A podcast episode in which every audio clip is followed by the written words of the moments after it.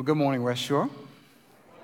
It's good to see you out. Thank you for being here as part of the worship service today. Thank God for allowing you to be here. Well, as I said, my name is Ben, and um, uh, my pastor Trent invited me to be able to speak this morning to you uh, while he's away on his sabbatical. I want to express my gratitude for him thinking of me as one of the speakers uh, while he's away to be able to do that. I want to thank the elders for allowing me to be here. Uh, I've had the privilege to get to know Trent and Renee uh, through our monthly meetings and prayer times together as we connect with other churches to pray about how we can move the gospel out into the community in our region by partnering as churches. So I, I want to thank God for that. And thank you for your warm reception. Uh, West Shore has been very kind. Uh, people have been very warm this morning. I just want to say thank you for that reception. Today we're in Genesis chapter 22. If you have your Bibles, I'm going to ask you to open up your Bibles to Genesis chapter 22 to a very familiar passage of Scripture. I'll read aloud and then you can follow along silently here in a moment, but I'll give you a moment to find it in your Bibles as I'll be referencing the text at various points throughout the message.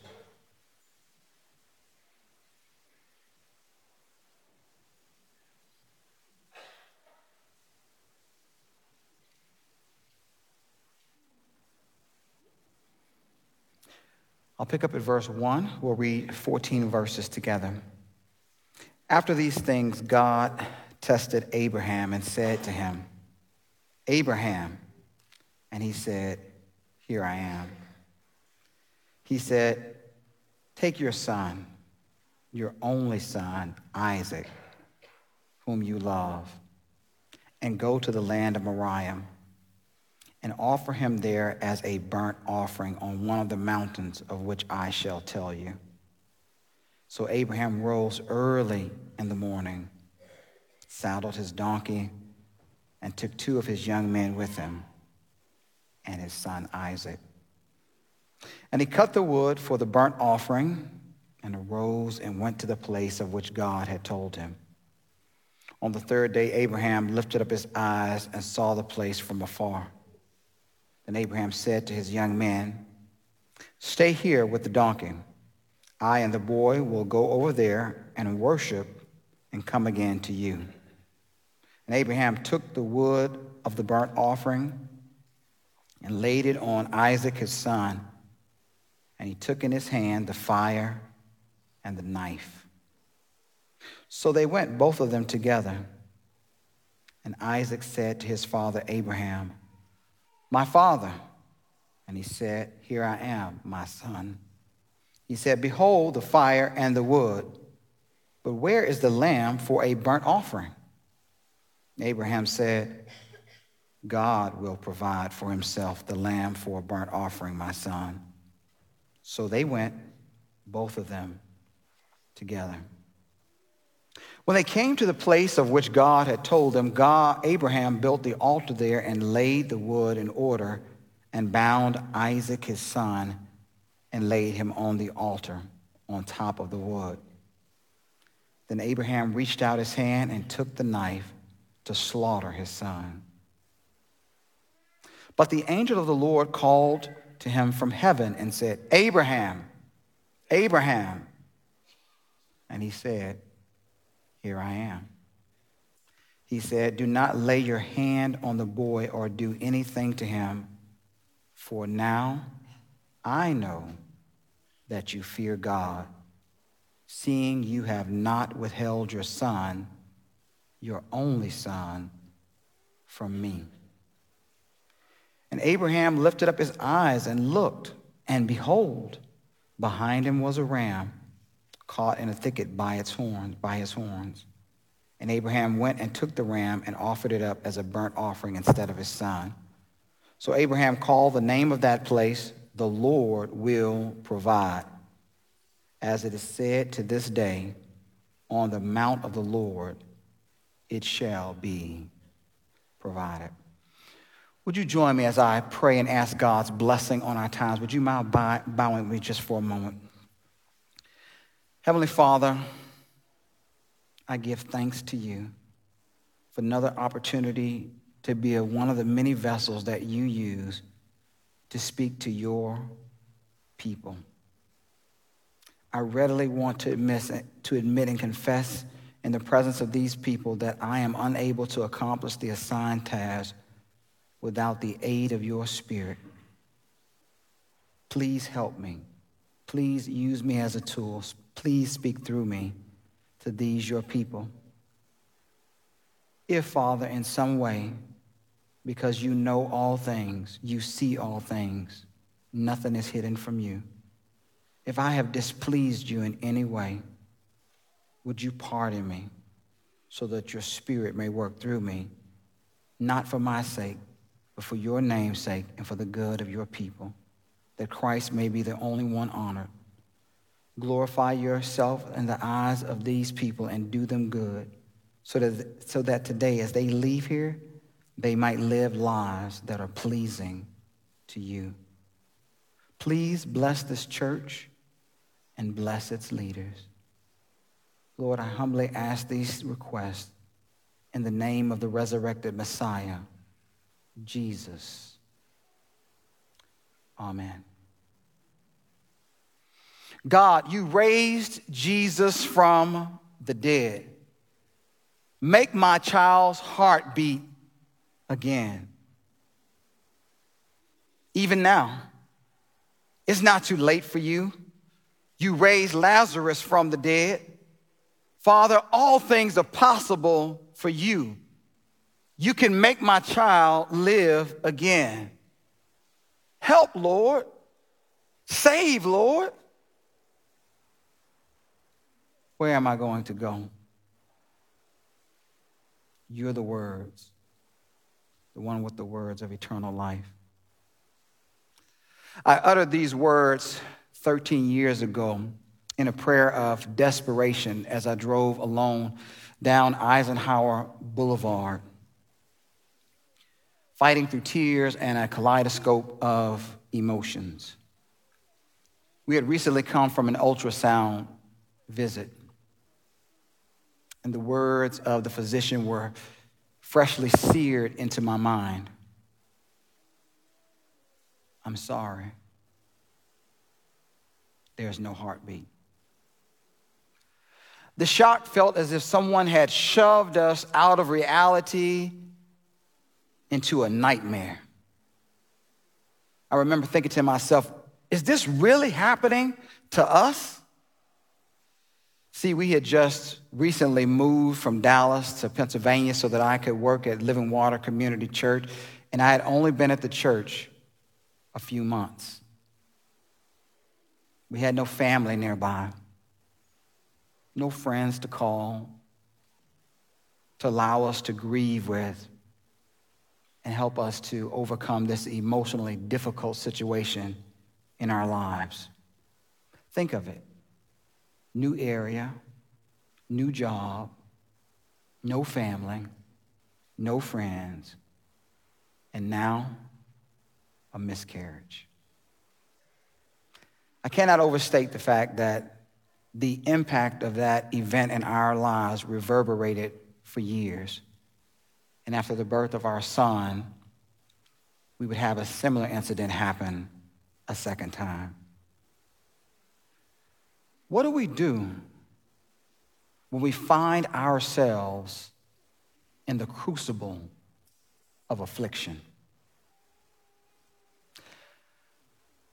I must admit, this is not the first time that I encountered a trial in life.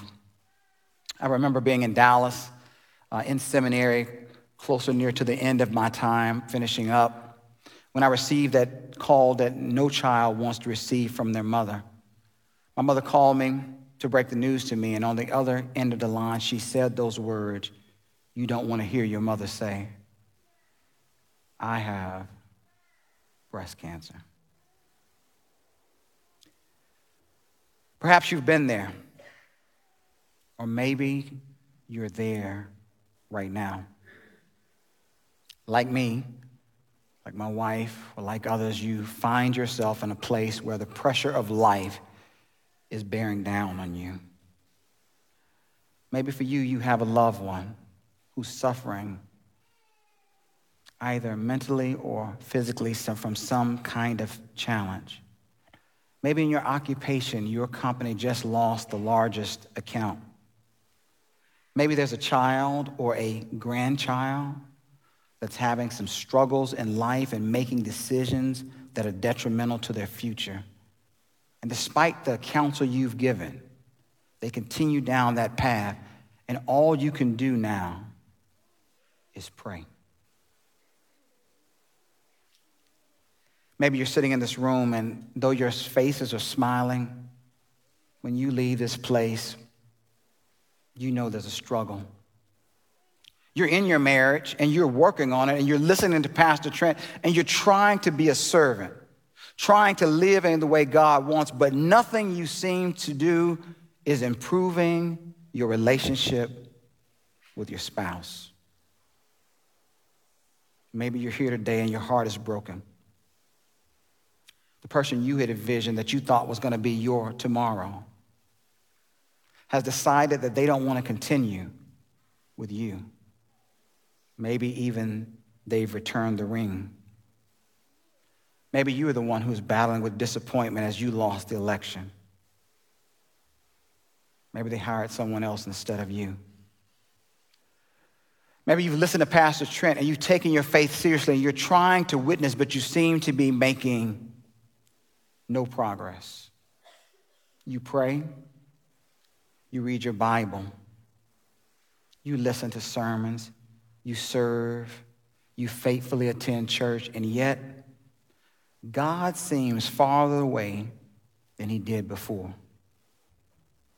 Maybe you're sitting in this room and your child or grandchild is struggling in school. Or maybe you're here and you've just finished another semester at Messiah, and what you're thinking to yourself is, I'm trying, I'm doing the best that I can, and my educational pursuits are not turning out the way that I hope. Or maybe for you, as you're listening, you're thinking about the tension in your family with other members who are in the larger context. And whenever family reunions happen, and maybe there's one coming up, you're not looking forward to it. Or maybe, like my family a few years ago, you earnestly pray that God would heal a member of your family and that member passed away. Perhaps you've taken your faith seriously also, and you've gone out and let others know that you're a Christian. And it seems like from the moment that you told others that you were a Christian, life has just become difficult. What do we do when we suffer as Christians?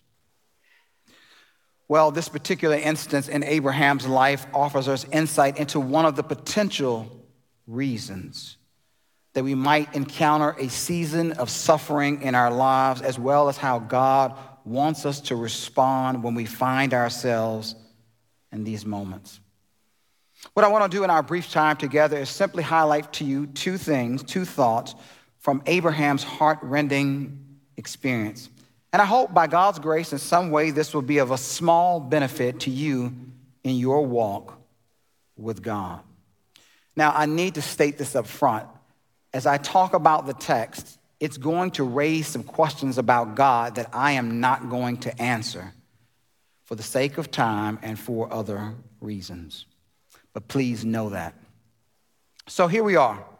Genesis chapter 22. And in the narrative of the way it plays out in the text, this functions as the culmination of Abraham's life story as God calls him, as we remember from Genesis 12, to go again. In the words of one scholar, John Lawler, he put it like this When viewed as a whole, the Abraham cycle is a study in progression, development, and maturing.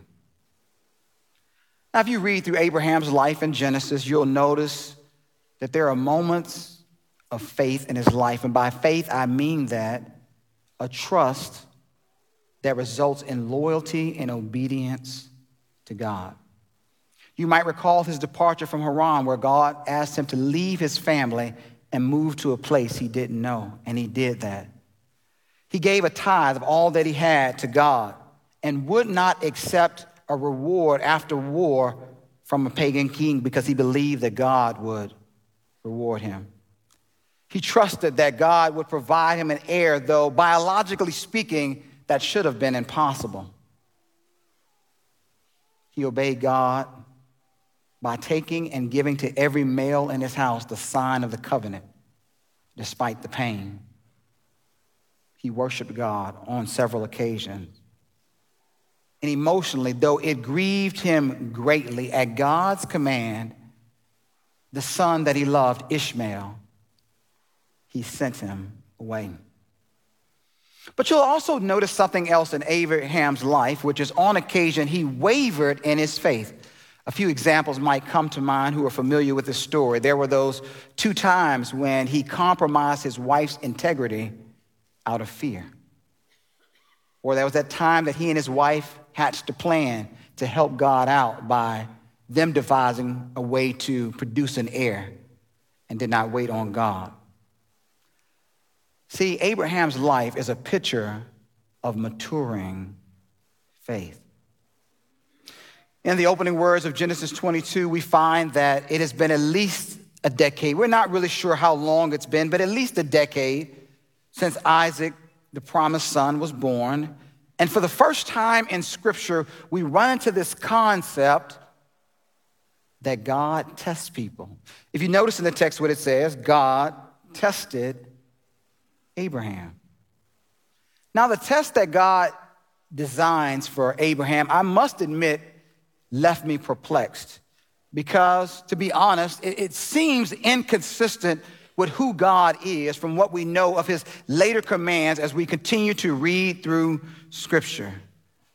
And we might be tempted to want to attribute this to some other source than God. But the text does not leave us that option. No, this is God, Abraham's God. What does the test involve? If you look at the text, it says it plainly there. Offer up Isaac as a burnt offering.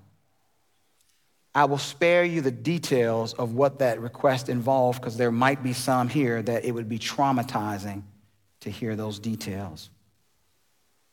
But the text does indicate that God realized the gravity of what he was asking. If you're looking at your ESV Bible, you won't notice it there because they didn't bring it over in the translation. But Old Testament scholars reckon it, they recognize it, and they bring it across. One such as Gordon Wenham when he does his own translation and his commentary, and he translates the opening words of that command as, please take. He goes on to write, the use of please is rare in a divine command and makes it more like an entreaty.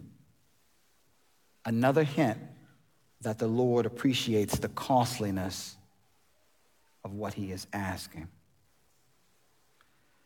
See, God knows our emotional attachment to people and what it costs us when he tests those relationships, just like when he tested Abraham with Isaac. Look at verse 2. Notice how he describes his son.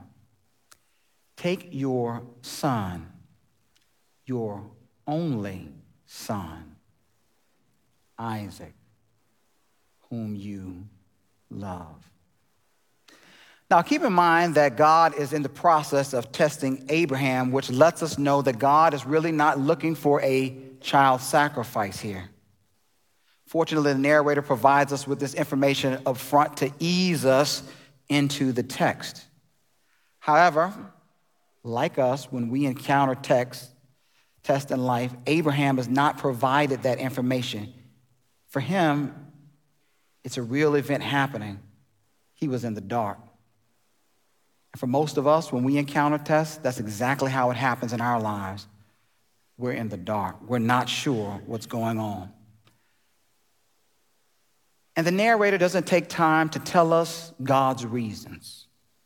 It's silent about that. And for some unknown divine reason, God deemed it necessary to test Abraham, just like God might deem it necessary to test you. The opening verses bring us to the first idea that I want to share in our time together, and it's simply this expect the test. Expect the test. Please know that God tests his people. And as such, you want to be emotionally and mentally prepared for when these things show up in your lives. How do I come to that conclusion? Well, scripture leads me down that path. Let me give you a few examples. God tested Israel both in the wilderness and in the promised land. God tested King Hezekiah. David in Psalm 26 requested that the Lord would test him. A familiar story, Job. God tested him. God even tested the Lord Jesus. The Lord Jesus tested Philip in John 6 6. And knowing all of these things about the text, the Apostle James leaves us with the expectation that we will face trials and tests in this life, even though we're following Jesus. He says such in a very familiar passage of Scripture, one you probably know by heart James chapter 1, verses 2 and 3. Count it all joy, my brothers, and we might say sisters here as well when you meet trials of various kinds. For you know that the testing of your faith produces steadfastness. Scripture is clear God tests his people. So, what methodology does God use when he wants to test someone? Well, James has already made the correlation for us in the text, but God states it plainly through the prophet Isaiah in Isaiah chapter 48 verse 10. Let me show that text to you. Here, God speaking through the prophet Behold, speaking to Israel, I have refined you, but not as silver. I have tried you in the furnace of affliction.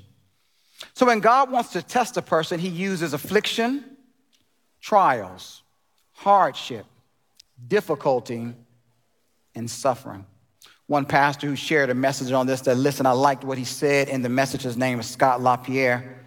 And he brings out this idea of why God uses trials to test us. He says, Our faith cannot be subjected to the same test as cold metals.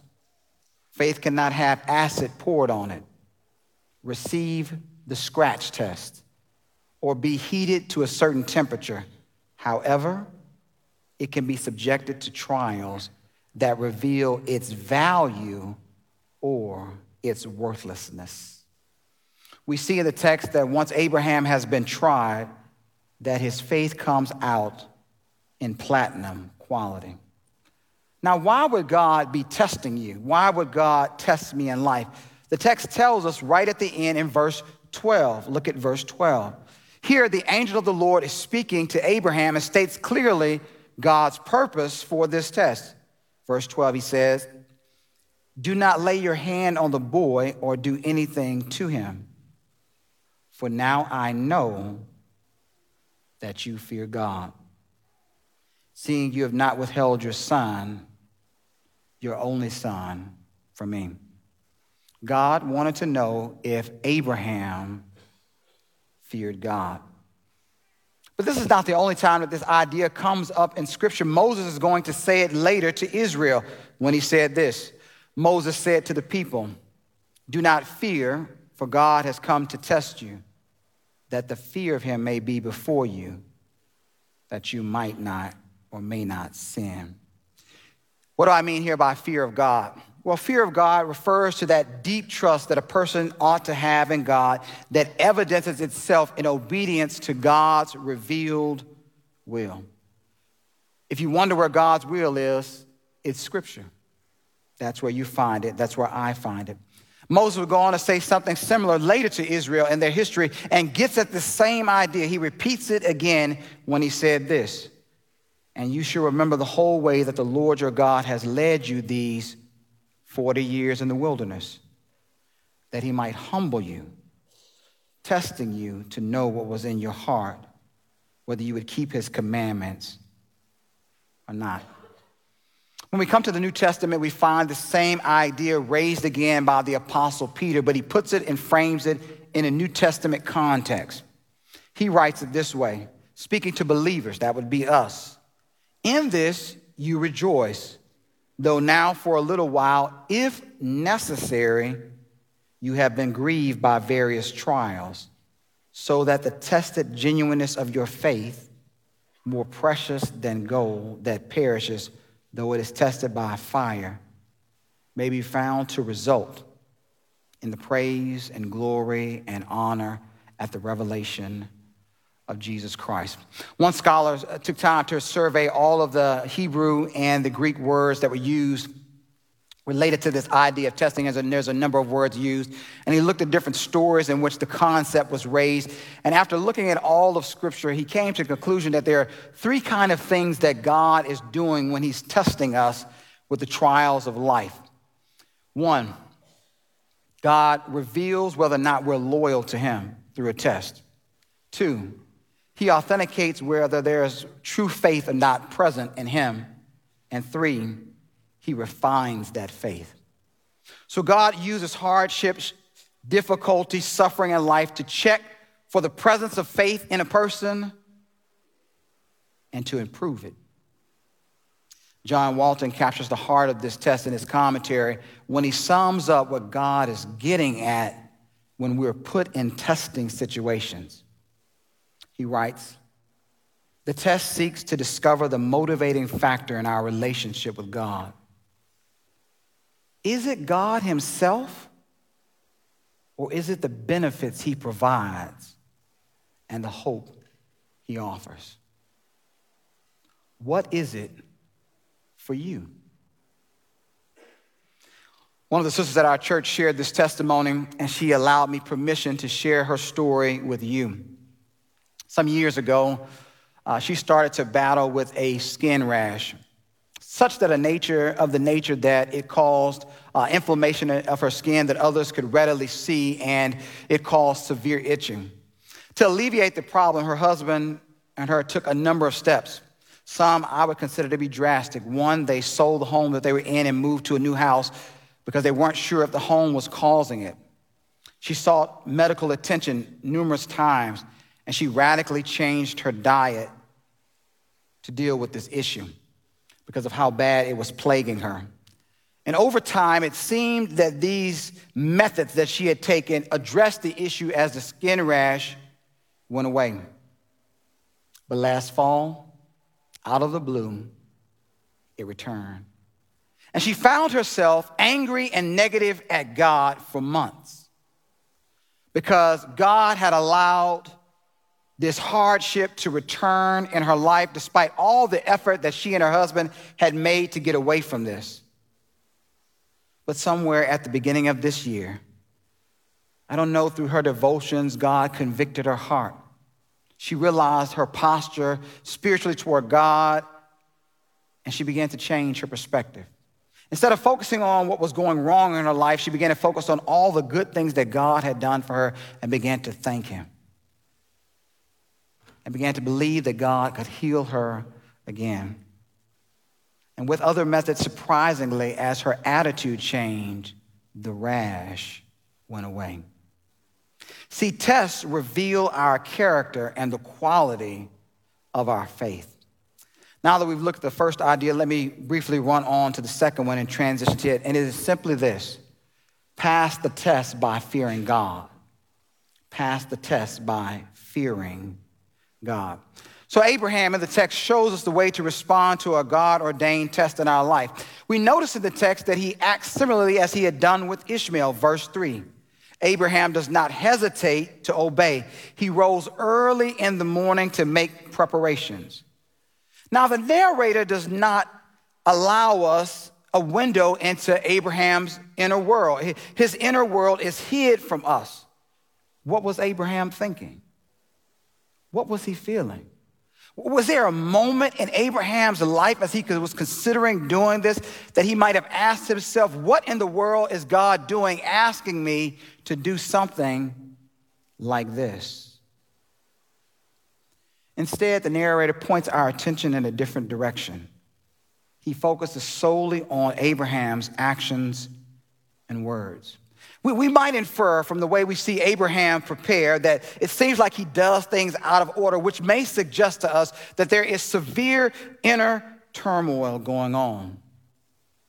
God had already asked years earlier for him to give up one son that he loved, and now God was asking for the only other son that he had.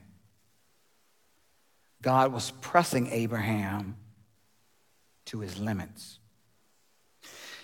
We notice in the text that he travels three days, but the narrator doesn't give us any indication that there's a desire for him to turn back.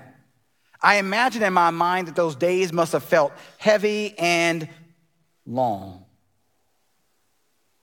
Once they arrived at the site, we're left in silence as a father and a son traverse the terrain alone to this divine destination with only a question from the unsuspecting Isaac to break the barrier of silence.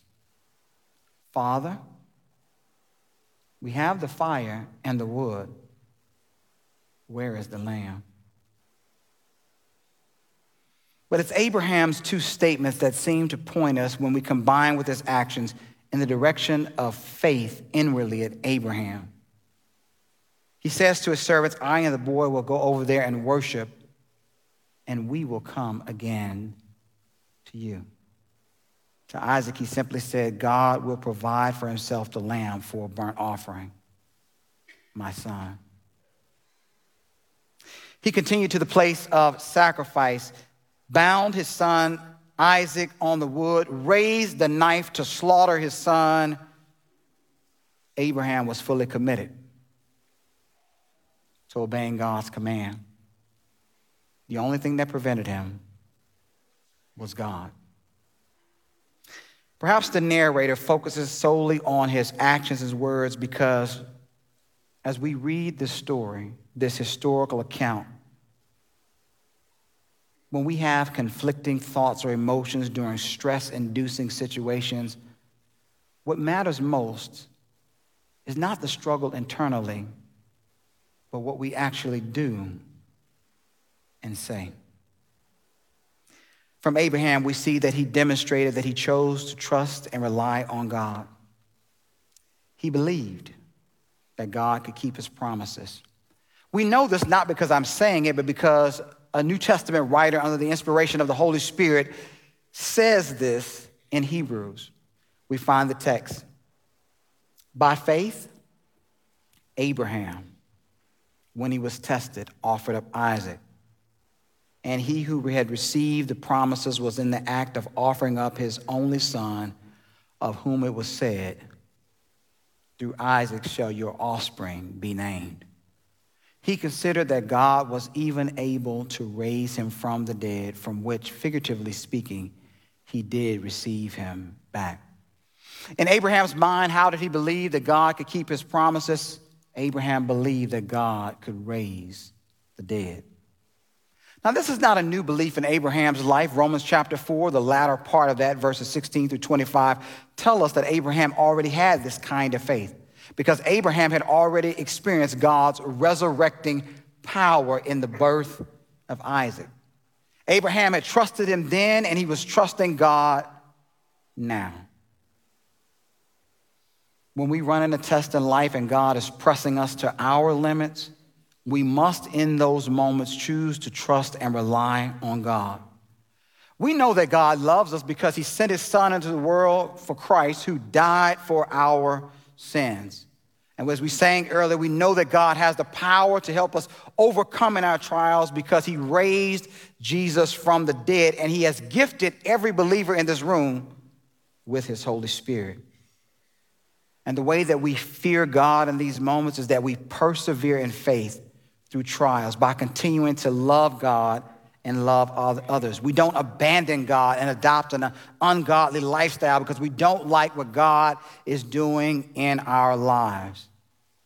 No, we choose to believe in Jesus, believe in God. And in the darkness, though we might not understand why, we continue to trust and if there are moments when our faith begins to waver, we confess those struggles of faith to God, just like the man said, Lord, I believe, but help my unbelief.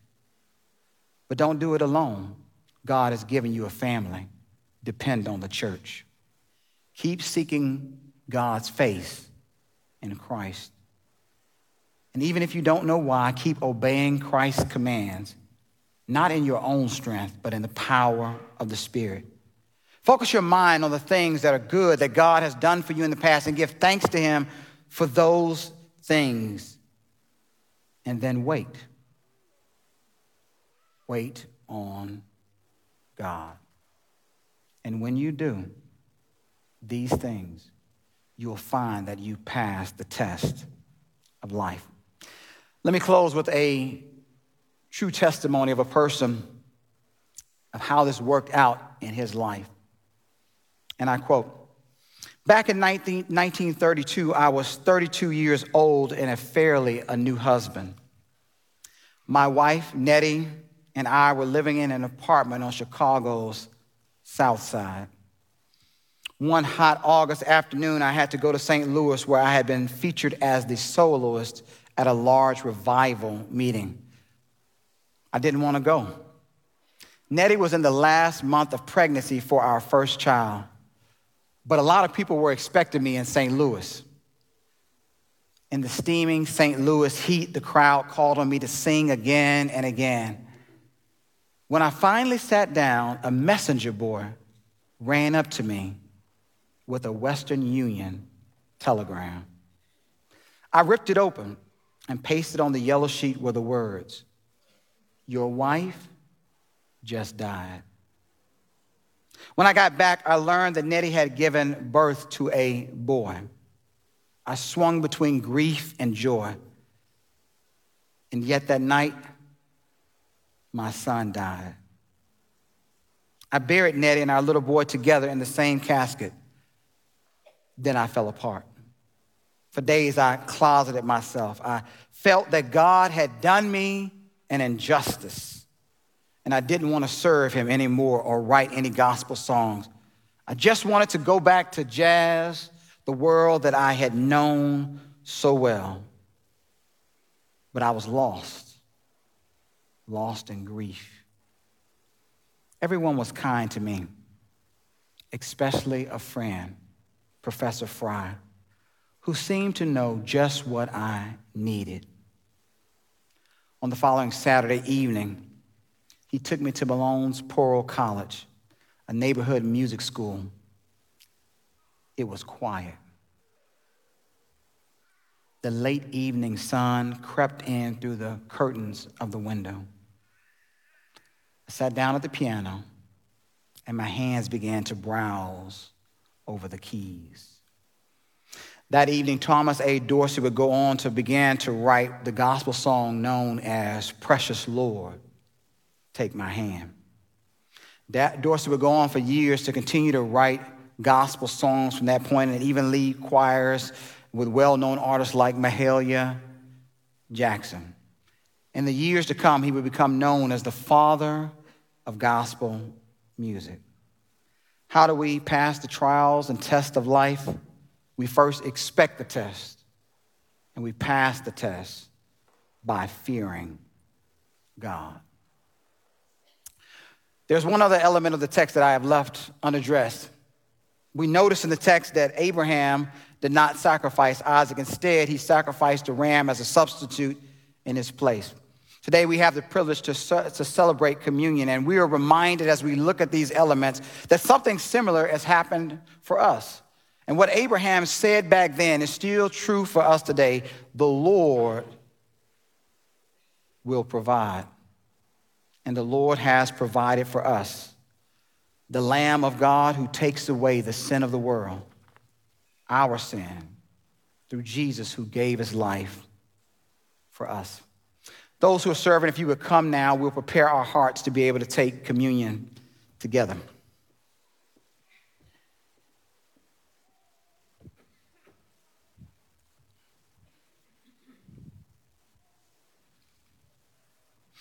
So, as our servers are coming and taking their seats as we prepare our hearts for communion, I just want to remind you of what Pastor Trent always says to you. This is an ordinance that we observe at the Lord's command. A couple of instructions just to remind you. Uh, if you're a believer here, maybe you're visiting like me, but you have faith in Jesus Christ. We welcome you because you are part of God's family. You have faith in the Son to dine with us today. If, however, you're here today and you've not yet come to the place where you have faith in Jesus Christ, we simply ask you to do two things. One, observe this part of the service, service and let the elements pass you. And two, take a moment to reflect on the claims of Scripture of who Christ is and what we as believers profess about him. And then think about your spiritual condition before God.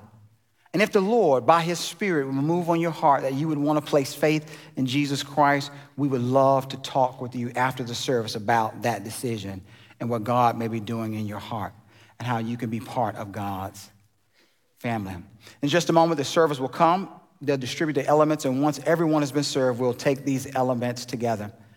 Believer, brother and sister in Christ, as you await the elements to come and others to be served, take time to reflect on Christ giving his life in your place. It is because of this gift that we're even here today. Would the service come now and share with our brothers and sisters in Christ?